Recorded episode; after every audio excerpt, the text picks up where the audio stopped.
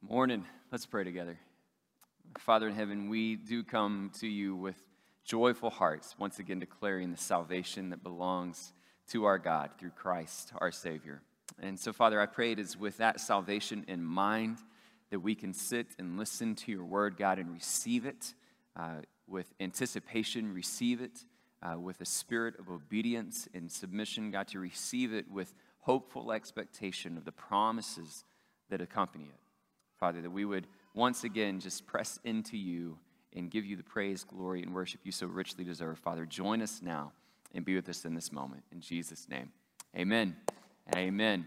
All right, it's good to see everybody this beautiful Sunday morning. Man, you are just trucking right along through July. Isn't it great? We're, we're making it and we're surviving the Texas heat to the best of our ability. Uh, and we're still in Ephesians, believe it or not. And, and it looks like we're going to be there for for still quite a while. We're going to continue our series, and as you remembered last week, we kind of started with a new point of emphasis and, and kind of had a new shift as we move our way through chapter 5. And what we're going to be looking at over the next few weeks is this section of chapter 5, end of chapter 5, first of chapter 6, that focuses in on the household codes, right? What does it look like to live these things out within the home. We're going to look at these unique relationships of husbands and wives, parents and children, and slaves and masters, and how we understood them in the time in which this was written, but also how do we apply them to our context today. And so, part of what I want to remind you of as we begin this conversation this morning is how this uh, subject matter was introduced in the way in which Paul set the tone with our focus last week. We started with Ephesians 5:21, and this is this opening declaration that really kind of helps establish a framework with which we need to look at these relationships, right? And so, so Paul says on the onset, he says, submit to one another out of reverence for Jesus Christ.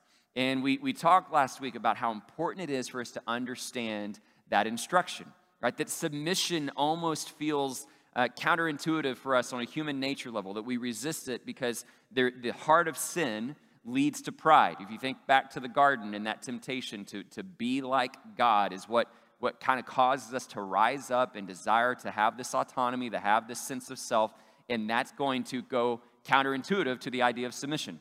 And so we have this human level resistance to it. But then we talked about it from a societal level and, just cultural level that we've had this emphasis within our country on the self esteem movement that has led to kind of this idea of self autonomy, moral authority, moral autonomy that, that again doesn't tend to create this embracing mindset of subordination, right? We don't like to submit to others. And so when you start to hear this teaching in church, it's really hard to figure out, man, how do I live this out? So we acknowledge some of those difficulties, but, but, it, but we're, we're trying to make this point that this is the way of Christ, right? Christ lived a life of considering other people's needs greater than his own. And so his followers must do the same. And so it's not just submitting to the lordship of Jesus, but that this, this tone for this section is submitting to one another, right? It's mutual submission. This is what should be on display within the church. And we, we create this sort of atmosphere of mutual submission out of reverence for Jesus, right? So, so reverence is being overwhelmed by the love and the authority of Jesus. And part of what we see with 521 is that one of the most reverent things we can do is to live a life of submission. Right? That's the posture of reverence that Paul is teaching on here. And so that's the, that's the framework, right? And it's not just for a few of us, all of us need to embrace that mindset. And so that's what sets the tone for this discussion for the household codes that we're going to be walking through over the next few weeks. Now, before we get into it this morning, I want to zoom out even further and remind you of some of the other themes that we see have seen play out through the course of this letter. Themes like unity, right? That in the first few chapters, Paul talks about how everything is going to be brought together under Christ. They're going to find their fulfillment in Jesus Christ. There's this cosmological unity that everything is moving towards being brought under Jesus. And then you get to chapter four, and what does Paul say for the church? As the church, you should what? Be unified, right? That you should come together. One faith, one Lord, one baptism, right? There's unity within the church. And so now he's taking it just one more level deep. So, so now in your home, there should be unity unity between husband and wife, parent, child, slave, master, all these different things, right? So it's this, this developing progression of unity. Think about the, the theme of love that we've seen repeatedly in this letter, right? Bear with one another in love, forgiving each other as Christ has forgiven you. Walk in the way of love. That's how chapter 5 started, right? Walk in the way of love. And then we see that you do that by living as children of light, being filled with the Spirit that leads to wisdom and worship and submission. So, all these themes are going to kind of come together and play themselves out in this household code. Paul is now saying this is what this all looks like in a very practical way. And so, let's continue with this teaching. And uh, I had a good friend point out to me last week. A lot of times I instinctively say, if you have your Bibles, turn to Ephesians 5. Let me just take this as an opportunity at her uh, urging, have your Bible right? It's a good thing to have. And if you don't have one, let us know. We will make sure that we can get you one. So let's grab our Bibles and let's go to Ephesians chapter 5 and pick up in verse 22.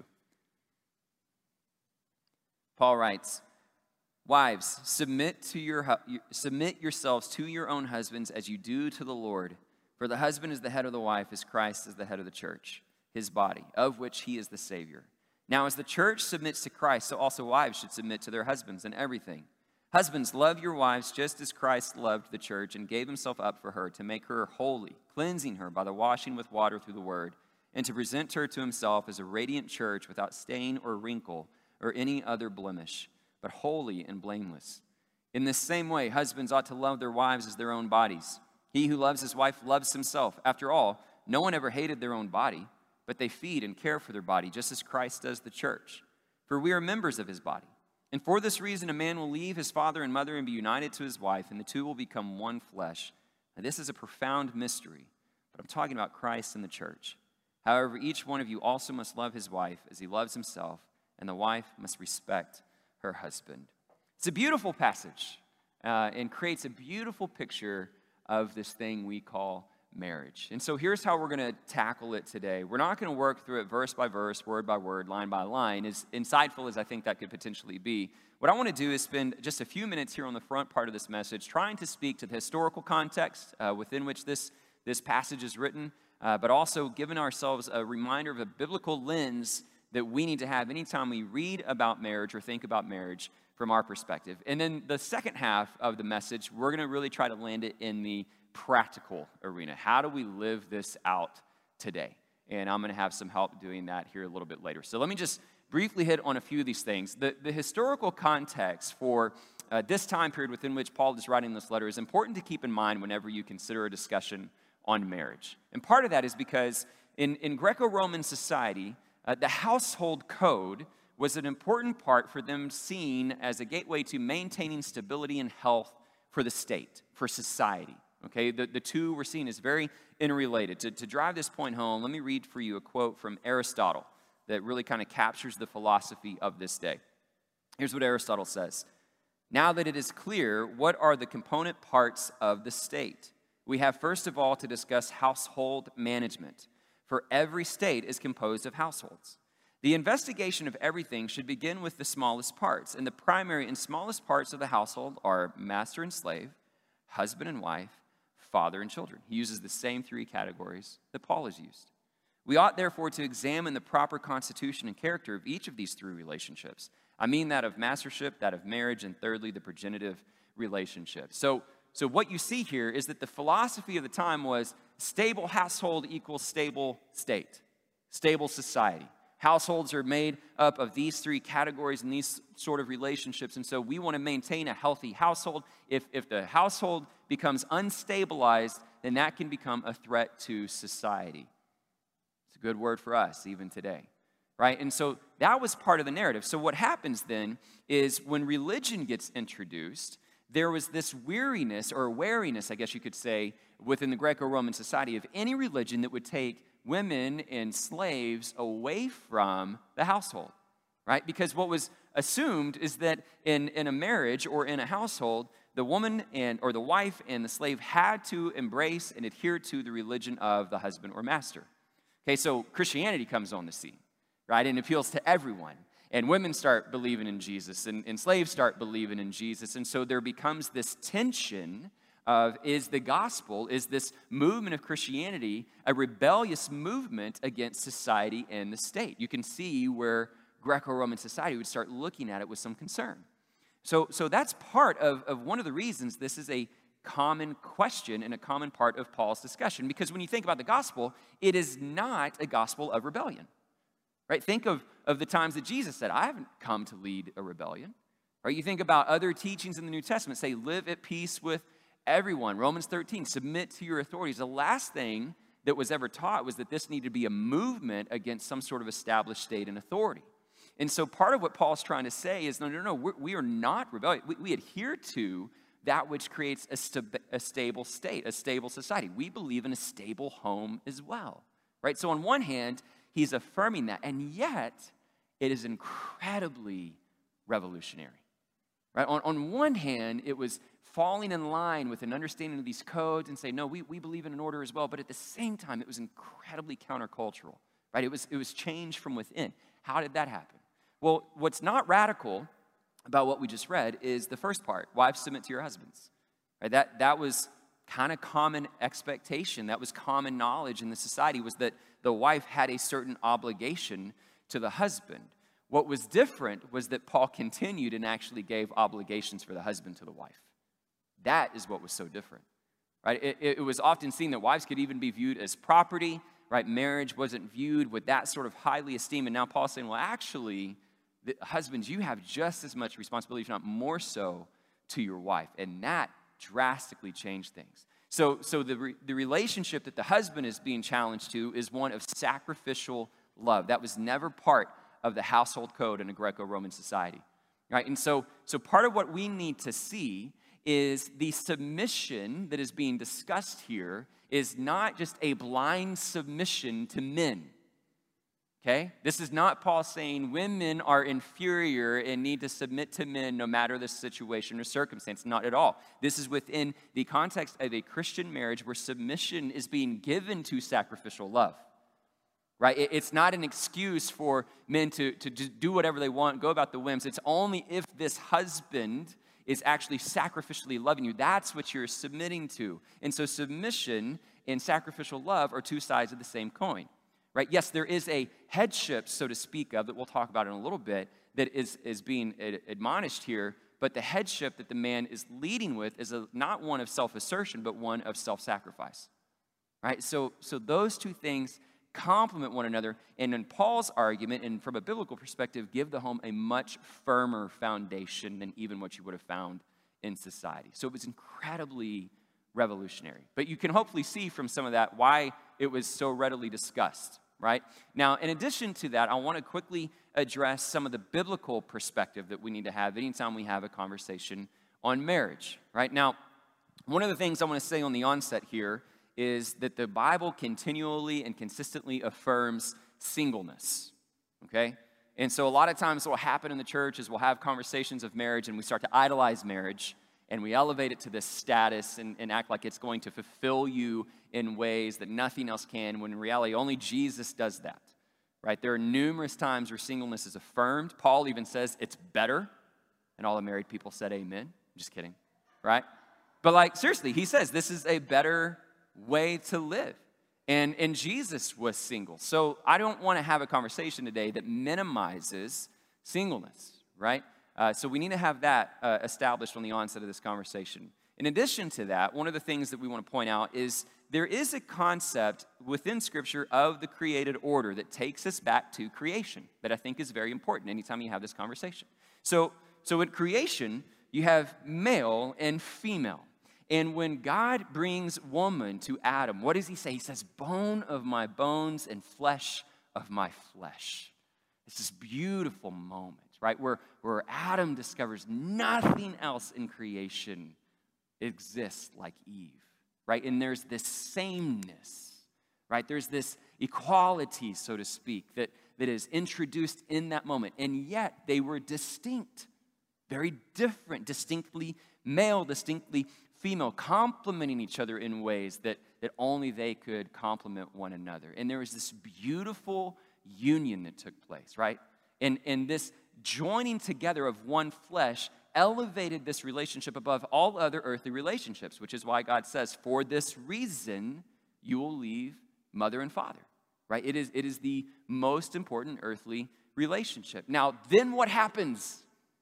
Sin, right? The curse.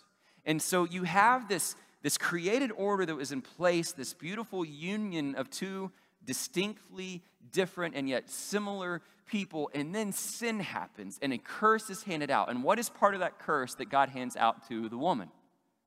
Your desire will be for your husband, and he will rule over you. Yeah, that's not a good thing. But it is the reason I can stand up here and say for thousands of years of human history, we've had issues with patriarchy, right? Because of the curse. And so, so now the gospel is trying to reimagine what was intended from the beginning while still dealing with some of the constraints and the limitations of the curse. Because here's the deal with the curse even though you find freedom from it in the gospel, even though we find hope to overcome it in the gospel, we still live within the constraints of it, right? There's still pain in childbearing, part of the curse. They're still working by the sweat of your brow, part of the curse, right? We're still wearing clothes, part of the curse. You just don't undo these things. So there's still this this tension of headship, right, between husband and wife. And so, what, what the gospel does and says, let's not exalt the curse, let's exalt the beauty that can exist within the curse by promoting sacrificial love that is found in Christ Jesus. Right? And so we have to, you, you can't get around some of that tension that exists in the scripture, but Jesus comes in and redeems it. Okay? Now, the last thing that I want to point out before we try to land it in the practical is this imagery that, that Paul brings forth in this conversation, right? So, again, a difference in Greco Roman society, marriage was contractual, right? It was not religious, it was not sacred, it was not meaningful, right? It was contractual. And so now Paul brings in all this depth and he weaves within this discussion this imagery of Jesus and the church, right? Husbands, love your wives as Christ loved the church and gave himself up for her. So, what do you picture? You picture the sacrifice on the cross, right? Uh, cleanse her, wash her. He care about her, her holiness, care about her beauty, her radiance, right? All these things that you need to be entrusted with. You, you care for her like you would care for your own body, just as Christ cares for the church, which is his body. We're the body of Christ.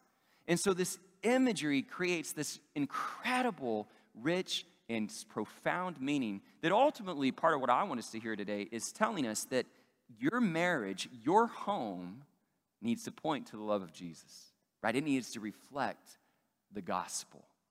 What a beautiful task to be entrusted with, but what a lofty one to try and ascertain.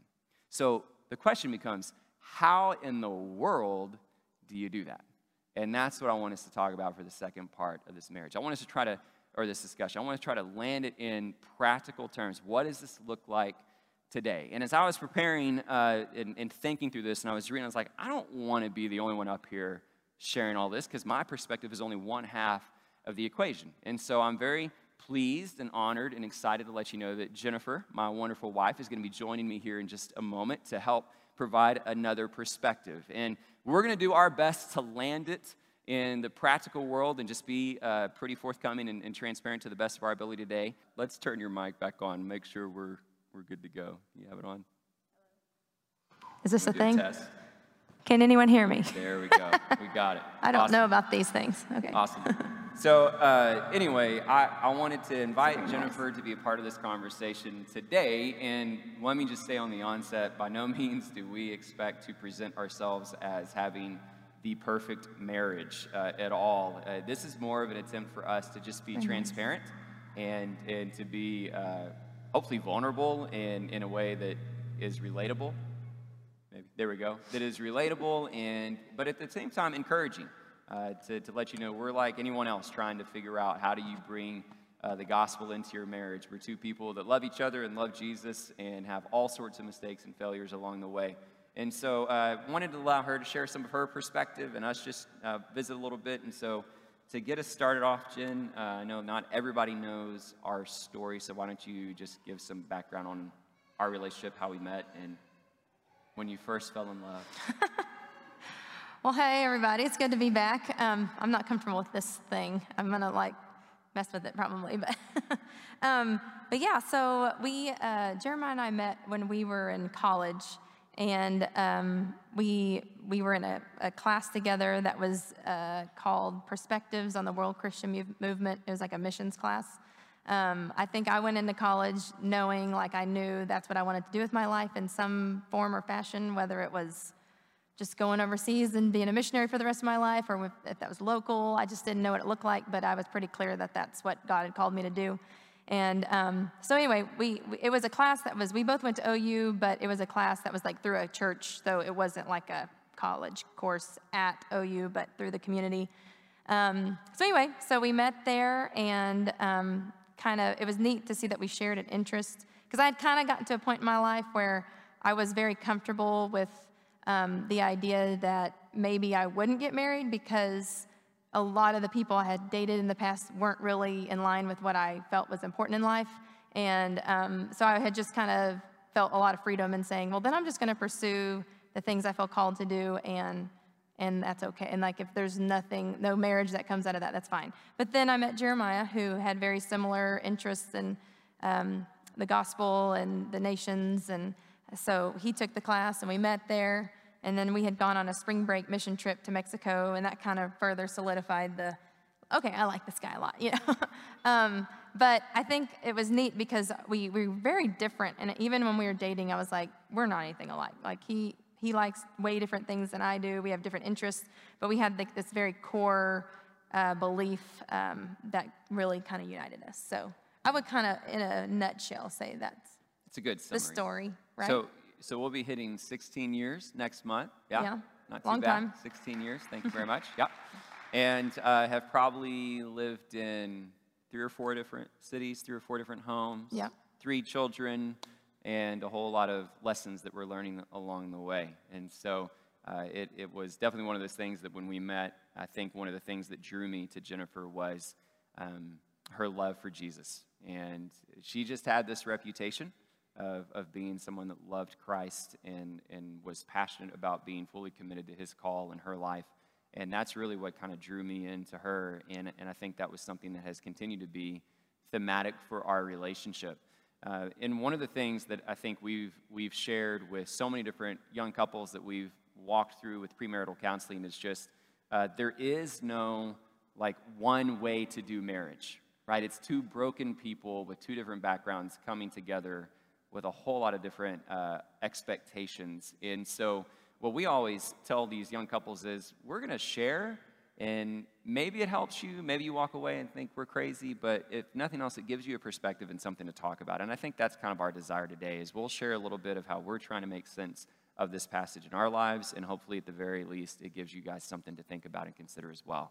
And so with that being said, um, let's, let's talk about Ephesians 5 here in this whole idea of submission to your husbands and husbands love your wives as Christ loved the church. And uh, part of what we thought would be beneficial is how we see these things in each other, uh, and maybe starting there, but then also kind of acknowledging some of the struggles uh, that we have, maybe personally, in pursuing that. And so I'll, I'll get us started on that uh, part with, with the, what I've seen with Jennifer in trying to live out Ephesians 5 22 through 24. Is I think one of the things that I've loved about Jennifer is uh, we're always pretty transparent and open with each other's thoughts and mm-hmm. emotions. Uh, there's not a lot of, uh, hey, we're, we're having to guess how the other one feels in our home. Uh, and so I think what's been great about that transparency and that communication is that we've been able to have a lot of raw, challenging, and hard conversations. But it, it brings us into a greater understanding of who we are. And I know that through the course of these 16 years, as we have tried to pursue the gospel, there have been numerous moments where Jennifer has stepped out of her comfort zone for, for me to help pursue my calling or for our family to pursue our calling, right? And so you think about going to seminary out in California. I mean, most of Jennifer's family lives really close in Oklahoma, and so to go to Pasadena was a huge step for her. Even, even moving to Texas afterwards was a huge step for her. And we've had, you know, several milestones in our lives where we've sat down and we've prayed together and we've tried to figure out okay, what do we feel like the Lord is leading us to? And every single step of the way, I have felt nothing but support, right? And, but not just like blind support, like, here's how I feel, here's what will be challenging, here's what would be hard, here's what I would like, but I trust you and I'm with you. And uh, that has been an incredible bedrock for our marriage. And so I, I hope she knows, and I hope you do know how much I appreciate that. And, and then obviously, I think the other thing I would offer is that Jennifer loves Jesus. And uh, she and I were talking about this this morning that it's really hard to figure out how to submit to, to anyone in a relationship if there's not this practice of submission to Christ, right? That, that's really the, the instruction. It's not just submit, it's submit as you would to the Lord. And so, you know, Jennifer's in the Word. She, she prays, she engages on so many different ways. And I know that her, her walk with the Lord is stable uh, and is, is confident and sure. And so I think that also is a bedrock to our marriage. And I'm grateful for the way that she practices that. But let me, let me ask you when you read a verse like that and you see what it says for wives, how do you mm-hmm. take it? What's, what's the hard, what's the, the good about it? Yeah, I, I, um, I think a lot of it for me goes back to your, your beliefs. And I, have been talking about this a lot, even with my friendships lately, um, or even with my own kids. Um, I think what, what you believe about marriage is, is very much rooted in what you believe about God. Like, how deeply, like, what do you really believe in? um, because that's going to shape your marriage. And so when I think about the church and Christ, it's like, what was the purpose? What was the purpose for Christ? Was it, you know, to spread the gospel? Because this was the news that the world needed to hear.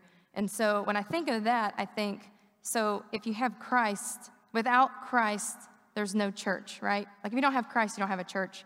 But if you don't have um, a church, to spread the gospel of Christ, is it's just like they don't work without one another. And, um, and so sometimes I think about this submission, like when the word submission comes, um, I have to think about how daily, like that's just a huge part of my daily routine. And it's not perfect. I mean, I'm not even going to pretend like it's perfect, but but it really is like the moment I realize I'm not seeking the Lord first, are, is the moment everything crumbles. It's like the foundation of everything. Um, and it's what I believe in. And so that is like a big question. And I think it's okay. I think in the Christian church, there's this stigma is, is if you have some unbelief of some sort. Like it's like, how dare you not believe something? And, and I think you go through these journeys in time, but at the core of who I am, I know that I believe like in this, I believe everything in this Bible. I believe it. And I believe that my need for the Lord my submission to the Lord. And I feel like the word submission has been like ruined in our culture, but, but just the way I, I seek Him first um, reminds me so much of marriage and like Christ and the church. And so I, I think a lot of that, um, I think without Christ, you can't have the church. Without the church, you can't spread the gospel of Christ. Um, and so, like, without one, you can't have the other. And I guess how I see it in our family is um, it's, a, it's just mutual. Like, we, we try our hardest to submit to one another in different ways. There's lots of things that we do that are definitely something I pushed. And I was like, I really want to do this. I believe in this. I, I know it's going to be harder, but this is something I feel like God's calling us to do. And it may be something that Jeremiah is very uncomfortable with, but that he will begin to pray and say, well, if God's put that on your heart, then this is what we have to do. So that's how I see it, I think, in you. And then just your um, desire to seek the Lord in what we do, um, I think is good. I think at the heart of it all, um, so much goes back to the heart, right? So when there's decisions that we're making about whatever, if I feel like the heart is not in a good place on one or the other, then that's when I think problems happen. Yeah. So we are waiting to have a problem yeah, in our marriage. We have no problems. We still haven't hit those yet. So at some point. Uh, I think, too, you know, from my vantage point, when you read a passage like this and the challenge for husbands, love your wife as Christ loved the church and gave himself up for her, you think about sacrificial love. And, um, and that's such a challenging thing to practice. I mean, and, and we see that in every relationship. And I see it challenging on two different levels. One is, is just learning how to express love to one another. Uh, so when we've talked with a lot of these young couples before that are getting ready to go in marriage, we always recommend the five love languages just because it seemed to resonate with us and helped us communicate and understand that how I might uh, default to sharing love or expressing love and wanting to receive love could be very different than how she wants to express love or she wants to receive love. Jennifer is a quality time person, and, and I am more of a physical touch, acts of service person. And so I can go through an entire day doing things that I think are demonstrating love, but if it's not how she receives love, then we're not on the same page. And that can create strife and that can create conflict, and then vice versa.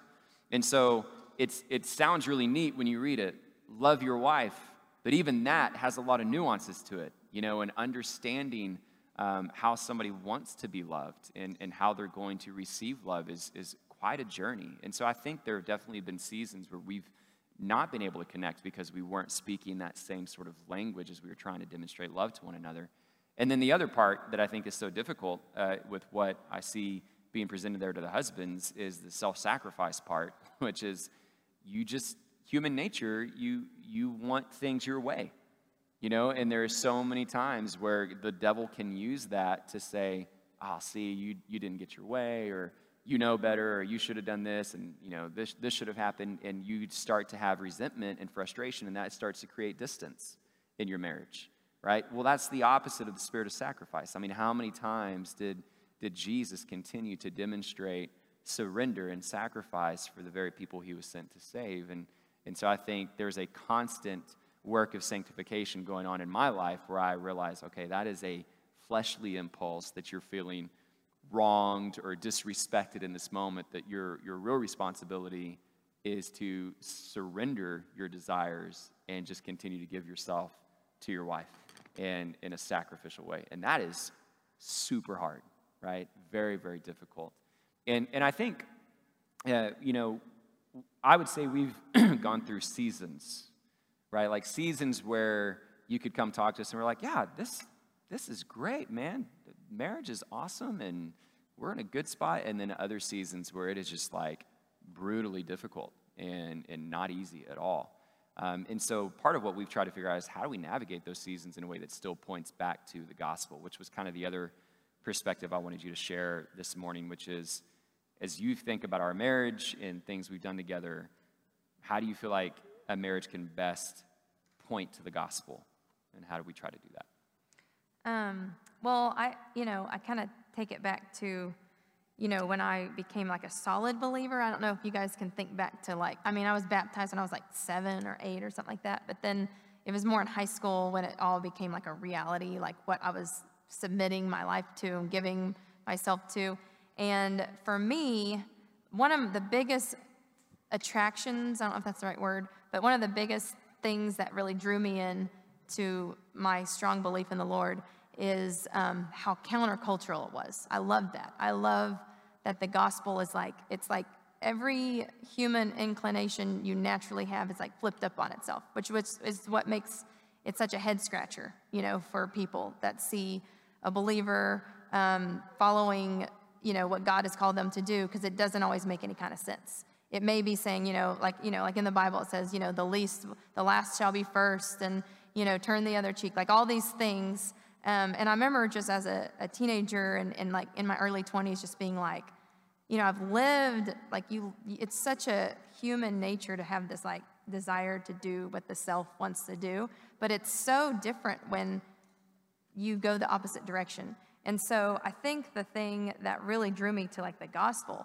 was because it made no kind of sense. I'm like, why would someone live this life and give it up just so others could live? That just made that just was mind boggling to me. And, and it's special because it's something that we hear over and over again in Sunday school and on Sunday morning, but it's really an amazing, it's an amazing belief that, that we have, you know. Um, and so, so that, that's kind of like where I, you know, counterculture is when I think of what marriage, what was the question you said? How does marriage best reflect the gospel? It's a marriage that is selfless, um, and it, you know, when I was in, uh, I work in the, well, who knows what's going to happen with school, right? But I, I've been a school nurse this past year at our school, and I had a sixth grade boy come in one day, and, you know, he, he had some things he was dealing with, that, which brought him to my office, but he goes, you know, we were waiting on something, maybe his parents to show up, I can't remember, but he goes, um, what do you think the meaning of life is? No, he didn't even ask me that. He said, You know what? I've been thinking about this for a long time. I think I know what the meaning of life is. And he said, The meaning of life is to figure out what makes you happy and then to do that. To just seek out what like what makes you have happiness in life and then you go do that. And that is the meaning of life. And so, you know, we had a little conversation, and I love the older kids because, you know, you can talk like that with them. And, um, anyways, um, and it got me thinking when I got home, and I thought, you know, that's so interesting because I don't feel like my meaning of my life is to find my happiness. I feel like my meaning in my life is to reflect God's glory in all that I do. And I really do. I, that's, that's what's pointed me towards so many decisions I've made in life, including marrying you, and, um, and the way we raise kids and the way we, you know, live our lives. Um, but I thought of that and I thought, man, if that was my goal in our marriage, if Jeremiah was supposed to be like my, you know, he brings me happiness, which he, you do bring me happiness. um, but that's a lot of pressure to put on one person to say, like, my daily happiness is completely dependent on you and how you treat me.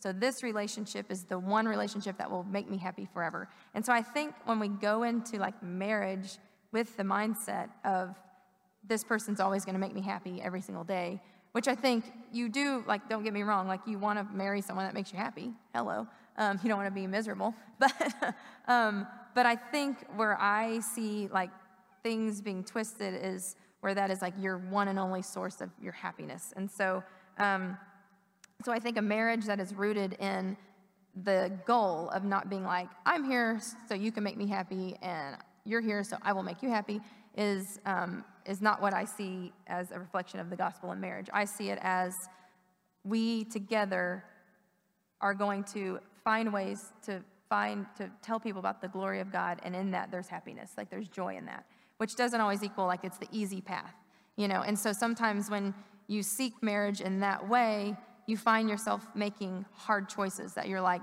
this is for sure going to be harder for our family, without a doubt. But we feel like this is how this little blip of life that we get to live on this planet, this is how we want to spend it because we think it's going to reflect God's glory more.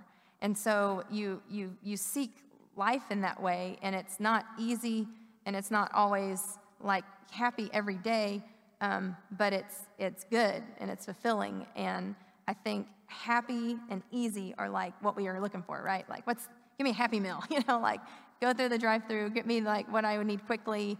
Um, and so happy and easy to me have just been things that I just see so much like on social media or whatever I'm reading. And it, there's like this like desire to find something that makes you happier, to do something like I want to lose this much weight and I want it to be easy, you know? And I don't know. I just feel like marriage isn't set out to be always, it's not always set out to be happy and easy. Sometimes it's okay and it's needing to be said, like, it's hard. And I think you have a hard day in marriage or you have a hard day with your relationship with your boyfriend or whoever, girlfriend, whoever you're with, and you suddenly are like, this is wrong. I made the wrong decision. This is not right for me. Um, instead of saying, like, it's supposed to be hard. It's not always easy, and that's okay. Um, and I mean, even in Jeremiah and I's relationship, I mean, I will never be like sitting on this platform to say we got it figured out. I mean, we have a marriage counselor that we see and we love. He's great. We love Jimmy. Jimmy's the best. You need Jimmy? Everyone needs a Jimmy. but, um, but those are good things, and that's okay. You know, um, counseling and things like that that help keep your marriage on track are just for some reason like looked at like i told a friend like yeah we went and saw a counselor for our marriage you know he's great we love him blah blah blah and they're like oh i'm so sorry i'm like no it's good like counseling is that's a good thing and so we've sought counseling for parts of our marriage um, so, anyways, I guess I don't know. I'm kind of rambling on and on. Doing great. But uh, I love it. But I, I think my main point is that the gospel is never was. I don't believe. Whoa, whoa, yeah, hi. How's it going? Hold on. Just He's, keep it where you had it. Okay, there we go. Um, my main point is that marriages are worth fighting for. Obviously, if it's dysfunctional in the sense of abuse or things like that, that's a whole nother like morning on the platform, you know. Um, this is more of a working through issues in your marriage kind of a talk, I would say, or even just not, even if you're not even married, just the concept of a marriage, you know. Um, but I think, like, my main point that I would say is, um, you know, you, you take two individuals that are from brokenness. Um, my family's so different than Jeremiah's family, right? I love my father in law, he's here. Um, we come from totally different backgrounds, totally different states, totally different examples of marriage, different siblings, the way we were raised. And then you're like expected to live in the same house and figure it out and, and to be the same. And it's not, you know? And so I think my, what I've learned the most in marriage is that it's, it's, it's, it's two or more gathered and there the Lord is, you know? You, you make the decision to get married so you will be a deeper reflection of the glory of God. And if that's not there, then you, you, you're single, you know? And so for us, like we fight for that. It's important for us. Um, it's hard, and it's um, but it's worth the fight. And there's a there's a little plaque that I have in my well, we used to have it on our mantle, and then I brought it up to the school. And it's who knows if she really said this. You know all these quotes from people. I'm like, I don't know, did they really say that? But it's a Mother Teresa quote, and it says, "If you want to change the world, go home and love your family." And I just love it. And I, I put it right behind me in my office at our public school. And people always walk in, they're like, I love that. And I'm like, well, you know, I believe it. Like, I truly believe it. Like, if we can love our families, um, starting with the most important part of it, which is the marriage of, of the husband and wife, um, if, if we can really fight for that, that, that is how you can change a world. Um, you start at home, and you see brokenness all around you. And a lot of times, like even last night, I had hung up with some friends, and we were talking through some issues that their friends were having or things like that. And we were like, well, let's talk about that. Where did they come from? Tell us about their family. Like, you always want to know, where'd you come from? What was your family like? And so I just think that it starts with the marriage. Um, and it's, it's important and it's, um, it's worth the fight.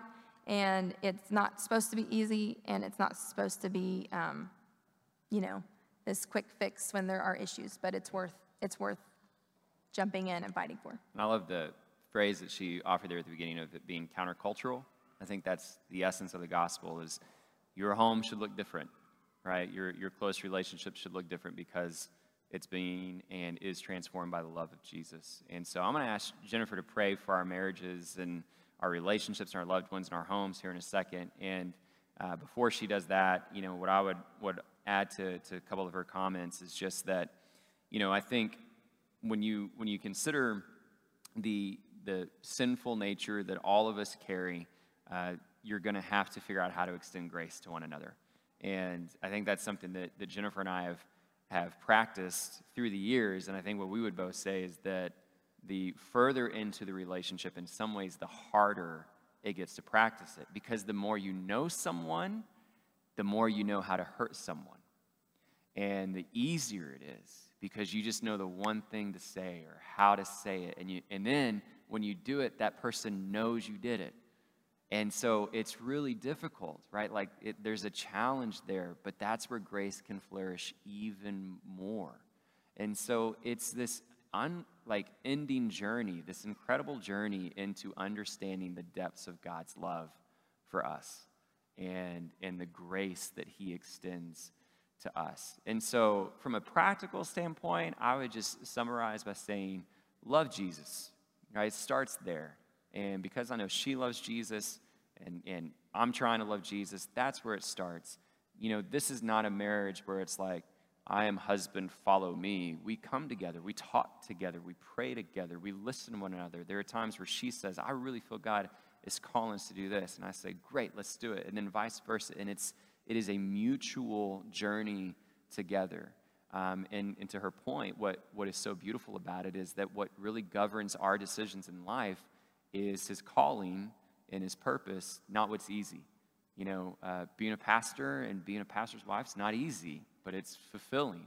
Uh, adoption is not easy, but it's meaningful, right? And I think that's uh, where we can begin to really exemplify the gospel is choosing meaning over ease and happiness. And so I'm grateful that I have an amazing partner pursue that with. And so, with that being said, would you just take some time to close this moment yeah. in prayer and pray for our, our church and all these yes. relationships? And last thing I'd say, sorry, I'm a talker here. Um, last thing I would say is if you are like in, going through like a really rough patch in marriage or a relationship, any relationship really, I, I, really do encourage you to speak to somebody. You know, you can talk to me, you can talk to Jeremiah, uh, but that it's really important to talk to someone about it, obviously with your own spouse, but there's just a lot of, I think, healing that happens when, when you can discuss that and have other people pray for you. Because um, sometimes you're so deep in it that you just can't even see. Like you, you can't you, you don't have any way to, to, to pray for yourself in those moments. So I just think that's really important too. So that's all I'll say about that. Awesome. Why don't you pray for us? All right. Dear Jesus, thank you so much for this day. We um, pray just for the marriages that are represented in this room um, and in those who are watching. Um, we also just pray, God, that you would um, help us, Lord. We know that marriage is the hardest yet uh, most important relationship if, uh, in our lives, and it's, it's such a one that the enemy just really loves to, to destroy. And so we pray that you would just uh, help us all hold fast to, uh, to you first and to love you um, with all of our heart, soul, mind, and strength, and then to know how to, to use that love to love um, our spouse and those around us. In your name I pray. Amen. Amen. Amen.